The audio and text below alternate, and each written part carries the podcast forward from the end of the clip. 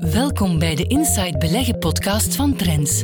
Met elke woensdag een blik op de economische actualiteit en uw beleggingen door Danny Reewegs, directeur analyse en strategie van Inside Beleggen. Deze podcast kwam tot stand met de gewaardeerde steun van Keytrade Bank, de onbetwistbare marktleider in online trading in België. Welkom bij de podcast van Inside Beleggen. Aan het einde van deze aflevering gaat hoofdeconoom van Keytrade Bank Geert van Herk nog in op de recente onheilsberichten van de bekende Zwitserse belegger Mark Faber. Uh, hij wordt niet voor niets dokter Doem genoemd, maar eerst gaan we naar onze eigen beleggingsdokter, die hopelijk wel wat gezond verstand predikt, uh, Danny Reewegs. Welkom, Danny. Dag, chef.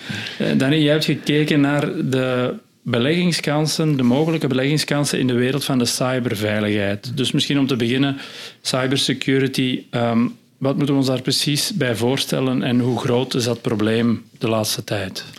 Ja, het is zeker een heel groot probleem en een stijgend probleem. Het gaat over het beveiligen en beschermen van uw computers, uw servers, uw netwerken. En vooral natuurlijk uh, de gegevens opgeslagen worden, dus ook van e-mails en dergelijke. Um, dus een meer en meer een plaag in de, de bedrijfswereld. We hebben begin dit jaar nog het voorbeeld gehad van uh, Picanol. En dat is toch een heel pijnlijke zaak, dat u uh, activiteiten eigenlijk een hele tijd stil liggen, omdat je aan, een aanval hebt. Je hebt daar verschillende mogelijkheden. Wat je in de privésfeer vooral ziet, is die phishing. Uh, maar uh, op niveau van bedrijven gaat vooral aanval met virussen, malware. En anderzijds die gijzelsoftware, ransomware. Dat zijn allemaal zaken die exponentieel toenemen. Men schat nu dat dat een enorme kost heeft voor het bedrijfsleven op 600 miljard dollar. Dat is toch 0,8% van het wereld BBP. Dus dat is echt wel gigantisch. Logisch ja, dat, dat dat een, een segment is waar de vraag vanuit bedrijven om producten te hebben om zich te beveiligen, dat die sterk toeneemt. Ja, want ja, als het probleem uh, groter wordt, uh, wordt vaak ook de markt uh, waarin dat producten die een oplossing zijn voor dat probleem ook groter. Wat ben je te weten gekomen over die markt voor cyberbeveiligheid? Hoe groot is die bijvoorbeeld? Ja, die markt is toch sterk aan het groeien. We zitten aan een ritmes van 15% per jaar. Dat betekent elk vijf jaar dat die markt verdubbelt. Dus het wordt dit jaar geschat op 136 miljard dollar aan verkoop van producten. En volgend jaar wordt dat dan 160 miljard. Dat heeft een extra boost gekregen, opnieuw door uh, de COVID-19-pandemie, want ineens moesten we allemaal gaan thuiswerken. Maar veel bedrijven waren daar absoluut niet volledig op voorbereid, want dat betekent ja, dat heel wat werknemers van thuis uit op onbeveiligde netwerken zaten te werken. Dus dat heeft wel risico uh, verhoogd voor aanvallen en bij bedrijven toch wel het besef doen groeien dat ze dan meer moeten investeren. Dus dit jaar zien we een nog iets hogere groei dan de voorgaande jaren. Ja, en wat betreft de spelers die daarop actief zijn, uh, en, en, en met hoeveel zijn ze en um, hoe hebben zij die, die markt tot hiertoe onder zich verdeeld? Ja, het, is, het, valt wel op dat dit een markt is met, met, die nog zeer gefragmenteerd is. Omdat je eigenlijk, ja, dat zijn al verschillende soorten van beveiliging. Netwerkbeveiliging is iets anders dan e-mailbeveiliging. Uh, dus je ziet ja, dat die bedrijven zich ook doorgaans meer en meer gespecialiseerd hebben in één of of ander uh, segment natuurlijk. Het snelst groeiende is dat van die cloud-beveiliging. Uh, maar daar zien we dat de grote spelers, Amazon, uh, Microsoft en zo, daar zelf heel veel in investeren en proberen die markt ook zelf af te af te dekken. Dus je hebt ook Cisco en zo. Dus ja, al die grote techgiganten doen ook voor een stukje in beveiliging. Dat is maar enkele procenten van hun omzet. En daarnaast heb je dan een aantal specifieke spelers die doorgaans sterk, sterk groeien, en maar meestal in één segment uh, van die beveiligingsmarkt actief zijn. Ja, ja. Biedt misschien ook nog wel kansen naar consolidatie toe later. Ja, dat zie je ook wel, dat, hè, dat er een consolidatiebeweging op gang komt. Hè, dat uh, uh, aantal spelers willen groeien en een kleinere specifieke spelers beginnen over te nemen. Maar echt giganten in die beveiliging heb je eigenlijk nog niet vandaag. Nee. Je hebt er wel een aantal van bekeken en onder de loep gelegd. Nu eerst het algemene plaatje van um, hoe die gewaardeerd zijn en, en wat ze doen. Algemeen valt mij op het zijn niet de goedkoopste. Um, ze draaien heel veel cash en qua schuldprofiel zijn ze redelijk oké, lijkt mij. Is dat een beetje... Ja, het is een, een, een activiteit omdat, uh, omdat die nog zo sterk aan het, aan het groeien is, die heel populair is bij beleggers, zeker dit jaar. Het was een van de thema's binnen de technologiewereld die heel goed gemarcheerd heeft. Naast onder andere de gaming-industrie, die we ook al aan een bod heb, uh, hebben laten komen.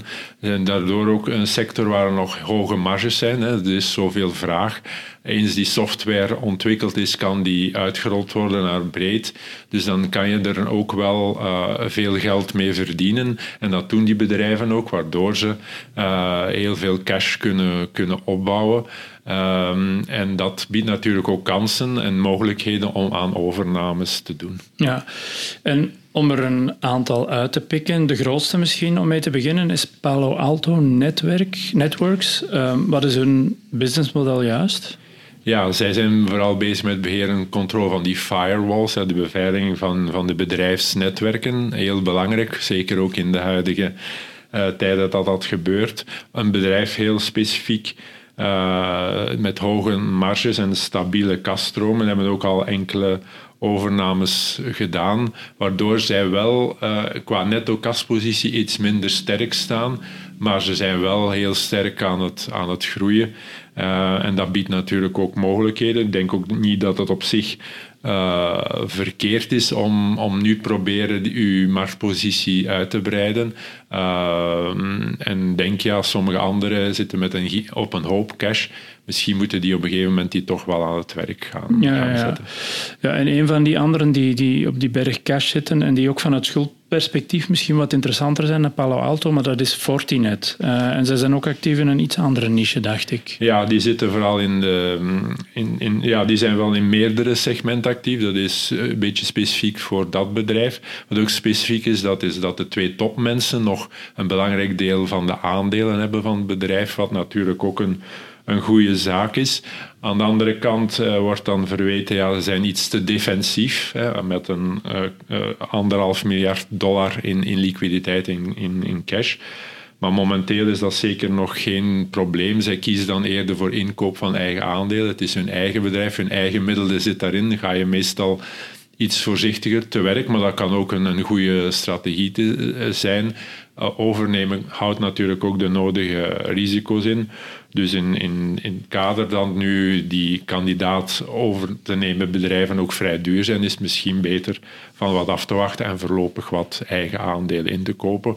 Maar het is ook een aandeel ja, dat toch wel vrij succesvol is bij, bij beleggers. Ja, en dan tot slot heb je nog een checkpoint. Um, die jij omschreven hebt als een trage groeier. Maar uh, los daarvan, wat zijn, wat zijn volgens jou de belangrijkste aandachtspunten voor beleggers wanneer ze naar Checkpoint kijken? Ja, die, doen vooral beveiliging van die cloud-platformen. Heel sterk op zich, een, een sterke groeimarkt. Daarnaast ook uh, voor mobiele toestellen. Maar die zitten op een gigantische berg cash, uh, 4 miljard dollar. Terwijl nauwelijks groei is. Dus Checkpoint heeft, is al lang actief, heeft al verschillende waters doorzwommen. En uh, de markt uh, verwijt hen vooral dat ze een gebrek aan focus hebben aan, aan een specifiek target of segment waarin dat ze actief willen zijn. Willen eigenlijk meer ja, dat ze zich gaan kiezen, specialiseren. En dat kunnen ze met die cashpositie, maar ze moeten dat dan wel een keer gaan, uh, gaan doen. En dat is een beetje het verwijt dat het bedrijf op dit moment uh, krijgt. Ja. Nu, terug algemeen, voor beleggers die zeggen: van, kijk, dit is wel een sector die ik in de gaten wil houden uh, en eventueel overwegen om er een deel van hun portefeuille aan te, aan te wijden. Waar moeten ze volgens jou in de komende perioden, en dan spreek ik over de langere termijn, in de komende jaren, um, op letten? Ja, ik denk toch één, ja, betaal niet te veel. Ik denk dat je vandaag heel veel, je relatief hoge waardering moet betalen. Dat zijn typisch uh, sectoren waar je best in belegt als er een algemene correctie is, want dit is een blijver. Dit, dit probleem gaat absoluut niet weg, gaat nog uh, sterk en verder uh, toenemen. En dat thuiswerken gaat toch voor een stuk ingeburgerd worden. Dus bedrijven staan voor die inspanningen om hun netwerken beter te gaan beveiligen. Um, en dan moet je kijken, ja, wat, wat gebeurt er in de sector? En ja, wordt die, die cash die er is, wordt die goed, goed ingezet? En vooral ja, blijft het bedrijf, denk ik, toch belangrijk, blijft dat focussen op één, één segment. Hè. Proberen daarin uh, marktleider te worden of een van de marktleiders te zijn. We zien ja, bedrijven die te veel gaan spreiden, dat het moeilijk is om elk domein technologisch mee te zijn, want ja, die evoluties gaan er ook nog zijn. Dus specialisatie is hier toch wel kern voor de toekomst. Ja, oké. Nee. Handige tips uh, om mee te nemen.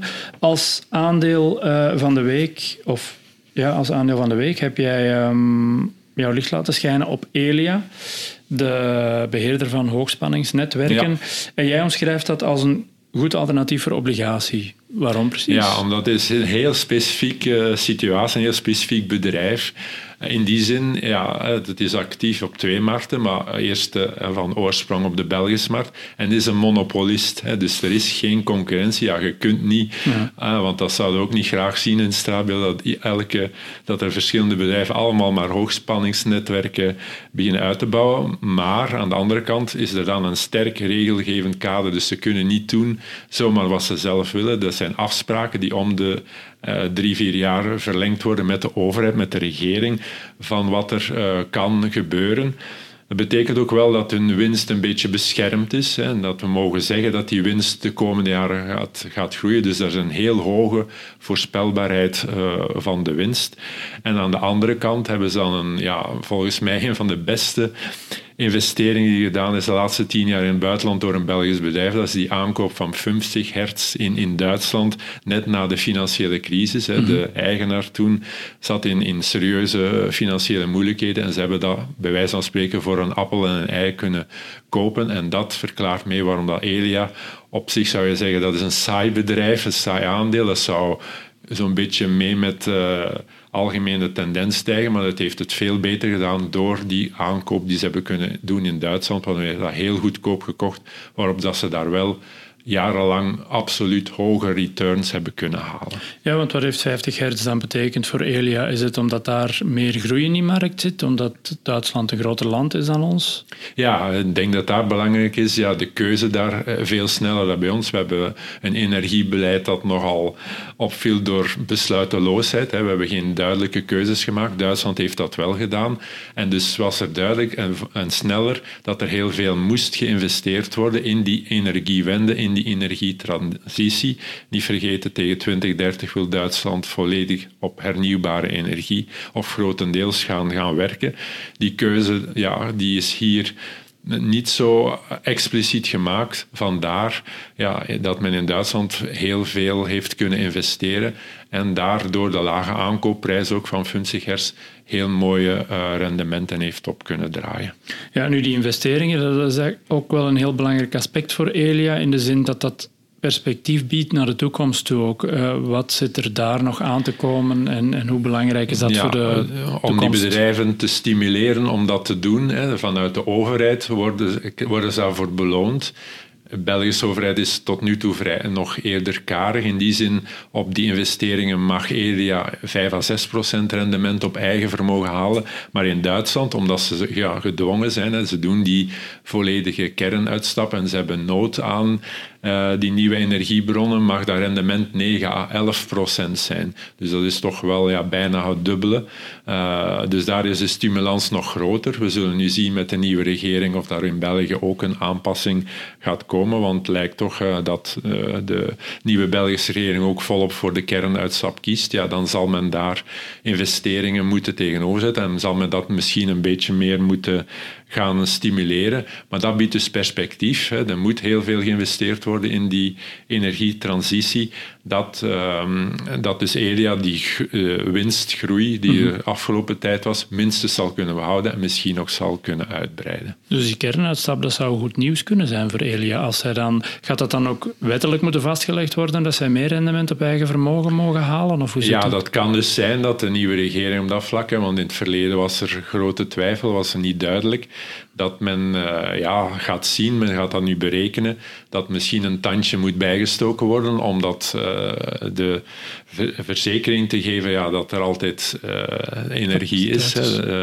ja, dat men dat zal moeten uitbreiden, zal moeten opdrijven. Dus er kan een positieve verrassing komen, een negatieve denk ik niet. Ik denk niet dat men het kan verminderen, men zal het eerder moeten optrekken. Ja. ja. Nu, balansmatig, het heeft redelijk wat schulden. Ik zou er mij persoonlijk wat zorgen om beginnen maken. Moest ik de markt niet kennen, maar dat is misschien onterecht. Ja, als je kijkt, ongeveer zes keer de bedrijfskaststroom, ja, dat is eigenlijk te veel. Hè. Voor een industrieel bedrijf, voor de meeste bedrijven zegt men drie à vier keer, dat is zo'n beetje topgrens. Dus meestal in die convenanten.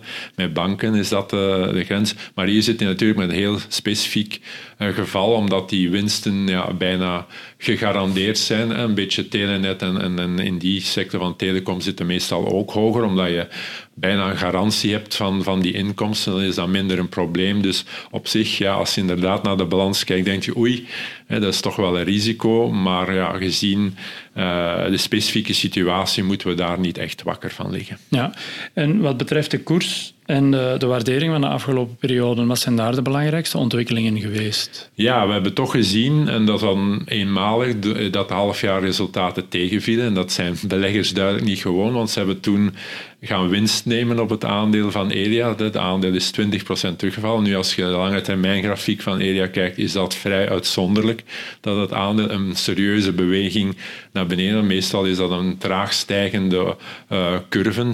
En vandaar dat we het vandaag ook aan bod brengen, omdat dat nog eens een, een, zo eens een tussentijds moment is, dat het aandeel, denk ik, terug interessant is voor mensen die niet veel risico willen lopen, maar toch eh, meer willen krijgen dan op een obligatie. Eh, dat je dan goed zit. Je hebt een dividendrendement van 2%, oké, dat is niet spectaculair, maar je mag ergens verwachten aan een winstrendement nog eens bovenop van 4%. winstrendement is het omgekeerde van de koers-winstverhoudingen, dus dan delen we de winst door, uh, door de koers. En dan zag je, dit is omgekeerd spiegelbeeld van 25 keer de winst, dat, dat zat er, uh, ervoor naar boven en was het aandeel eigenlijk duur omwille van die stabiliteit uh, en waar beleggers naar keken. Maar door een keer wat minder resultaat uh, heeft men dan winst genomen. En denk ik, is er nu, gezien de gunstige perspectieven voor de komende jaren, toch weer kans om daar eventueel in te stappen. Ja, dus verdient wel een plaats in de, de voorzichtige basis van de meeste portefeuilles. Ja, dit is echt een basiswaarde. Dat aandeel gaat niet verdubbelen op een jaar tijd. En zeker niet. Dat is eh, die voorspelbaarheid uh, die je ook in je portefeuille moet hebben. Saai is dan meestal heel goed. Oké, nee, saai kan ook interessant zijn. Ja. Je bent heel hard bedankt uh, voor jouw inzichten. En tot ja. volgende week. Tot volgende week. We luisteren nu naar Geert van Herk chief economist van Keytrade Bank, met zijn analyse op een aspect van de economische actualiteit. We leven vandaag in een multimediale wereld. We zijn constant verbonden met het internet en de sociale media. Dat maakt het leven van de belegger er niet makkelijker op. Er komt bijzonder veel informatie op ons af. Informatie onder de vorm van analyses, tips en aanbevelingen. Maar wat is de waarde van al die informatie? Loont het de moeite om de tips en adviezen van topbeleggers te volgen? Of kies je als belegger beter voor je eigen strategie? We kwamen op dit onderwerp terecht omdat we vorige week lazen dat Mark Faber in ons land was voor een presentatie. Mark Faber is een gerenommeerde belegger die wereldwijd heel wat aandacht krijgt in de financiële media. Hij sprak dus vorige week Belgische beleggers toe en zijn boodschap is de afgelopen jaren altijd bijzonder somber geweest. De man gaat ervan uit dat we voor een zware crash op de internationale beurzen staan. Zulke uitspraken staan garant voor onmiddellijke aandacht en een vette krantenkop is dan niet ver weg. Als belegger is het natuurlijk schrikken als je dit nieuws leest. En dan rijst de vraag: als zo'n bekende belegger dit nieuws brengt, zou ik dan niet beter verkopen? Het is echter onze overtuiging dat het geen goed idee is om te emotioneel te reageren op dit soort nieuwsberichten. Want we zochten op internet een beetje naar andere uitspraken van Mark Weber. En wat blijkt? De afgelopen jaren heeft de man niets anders dan zeer pessimistische uitspraken over de beurs gedaan. Zo zei hij begin 2017 dat Europese aandelen beter gingen presteren dan Amerikaanse aandelen die hij veel te duur gewaardeerd vond. Wie dit advies volgde, zal van een kale reis thuisgekomen zijn. Want Amerikaanse aandelen hebben de afgelopen jaren veel beter gepresteerd dan Europese aandelen. En dit geldt trouwens voor alle bekende economisten en beursanalisten die regelmatig in het nieuws komen. De voorspellingen die ze maken komen nagenoeg nooit uit. Laat je als belegger dus niet meeslepen door de dagelijkse stroom aan adviezen, tips en voorspellingen allerhande. Het is onze vaste overtuiging dat voorspellingen maken een nagenoeg onbegonnen werk is. We willen er dan ook niet te veel tijd aan besteden. Als belegger komt het erop aan je emoties aan de kant te zetten bij het beheer van je portefeuille. Je kan vandaag de dag zeer goedkoop een wereldwijd gediversifieerde portefeuille samenstellen met aandelen, obligaties en grondstoffentrekkers. Stel aan de hand van je risicoprofiel je portefeuille samen en surf mee op de trend van de markten. Volg en lees het nieuws, maar reageer niet te snel en niet te emotioneel als je extreme voorspellingen leest op sociale media of in de financieel-economische pers. Wees ervan overtuigd dat zowel zeer optimistische als zeer pessimistische voorspellingen zelden uitkomen.